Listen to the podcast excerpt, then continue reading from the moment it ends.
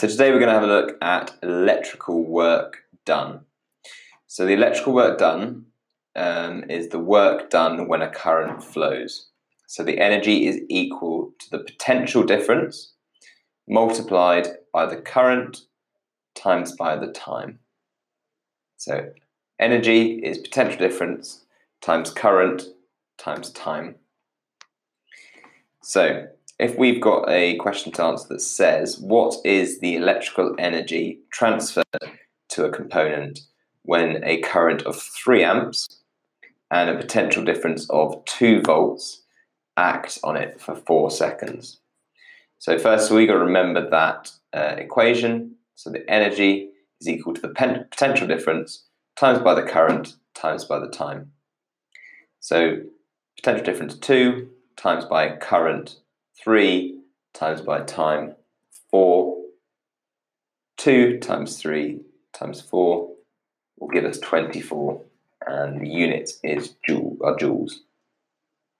Now remember that energy, or uh, the, sorry, the electrical work, that's the work done when a current flows, is equal to the energy times by the potential difference.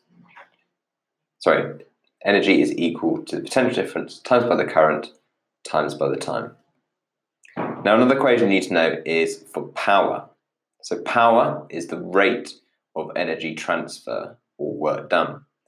Now, the power is measured in watts and it's equal to the work done divided by the time it took.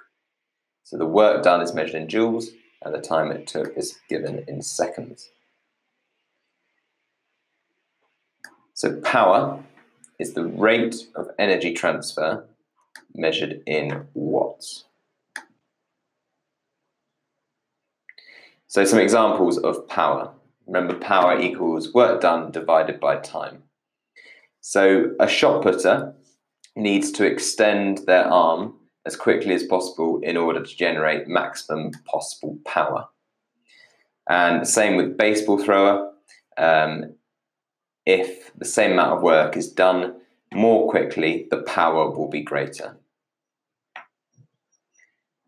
And remember that the equation for electrical energy, so the energy is equal to the power multiplied by time.